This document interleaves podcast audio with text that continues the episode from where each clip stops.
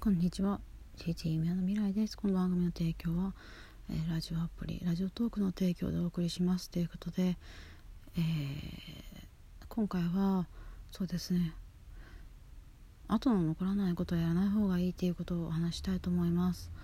えー、何でもそうなんですけども、あの後の残らない記録の残らないことはやらない方がいいです。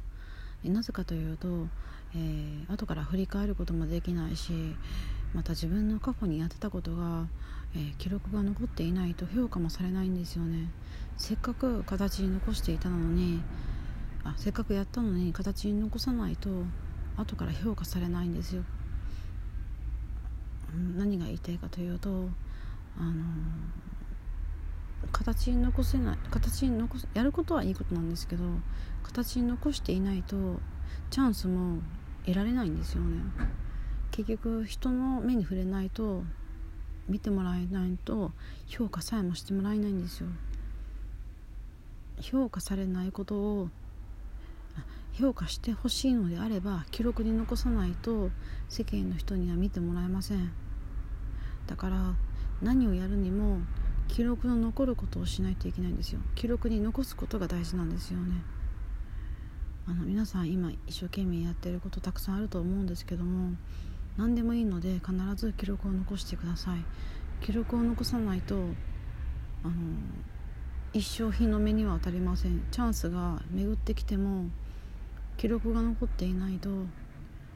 意味がないんですよ。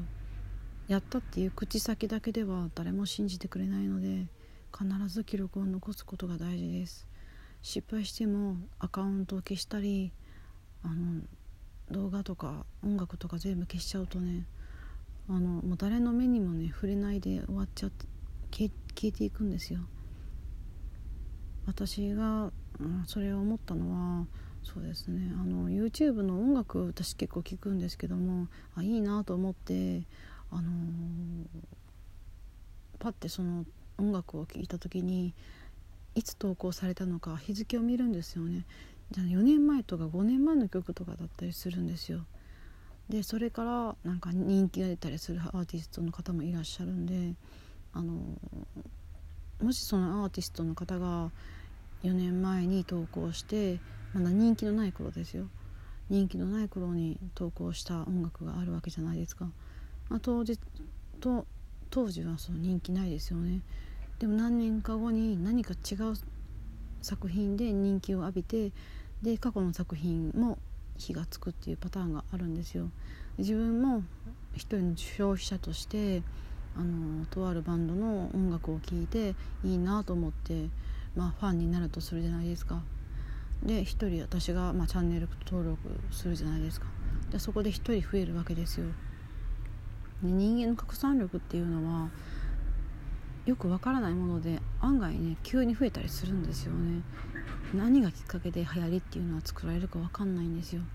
だから、えーと、なんかいろんなものを作っている方とか、そういう芸術系とか、